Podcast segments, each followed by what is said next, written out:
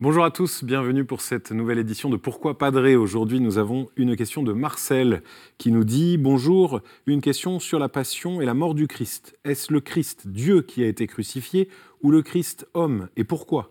Je sais que le Christ est vrai Dieu et vrai homme. Comment Dieu peut-il se laisser crucifier par les hommes? Merci pour cette question théologique, Marcel, à l'approche de la Semaine Sainte. C'est intéressant de s'interroger sur euh, cette mécanique de la passion et euh, sur ce grand mystère qui est un scandale pour les Juifs, une folie pour les païens, comme le dit Saint Paul, le Christ qui se laisse mourir, qui se donne pour mourir et surtout pour sauver tous les hommes. Alors du coup, on voit ce vrai homme, vrai Dieu, on se dit que sa divinité ne pouvant pas mourir, il faut que ce soit son humanité qui meure. Et pourtant, au sein du Christ, c'est cette double nature qui est tellement unie qu'on ne peut pas vraiment séparer l'un de l'autre. Et donc, on ne va pas dire c'est Dieu qui meurt ou c'est l'homme qui meurt, mais c'est bien le Christ qui meurt. C'est Jésus qui est venu donner sa vie, et donc c'est Dieu qui se donne pleinement pour sauver tous les hommes. Alors pourquoi doit-il faire ainsi? C'est parce qu'il le veut.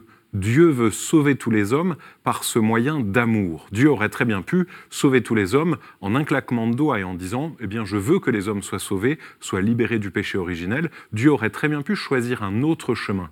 Mais il choisit ce chemin du don parfait de lui-même parce qu'il veut nous montrer combien il nous aime et jusqu'où il est capable d'aller par amour pour nous.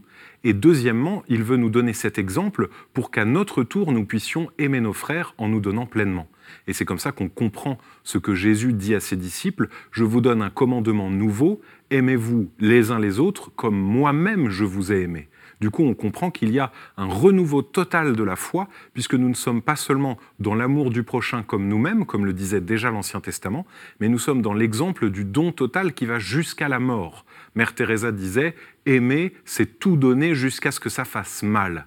Eh bien, Dieu le vit sur la croix et il nous montre que c'est le chemin qui donne pleinement la vie.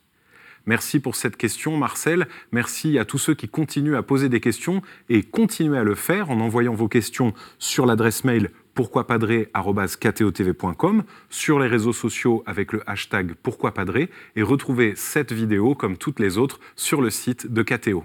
À très bientôt.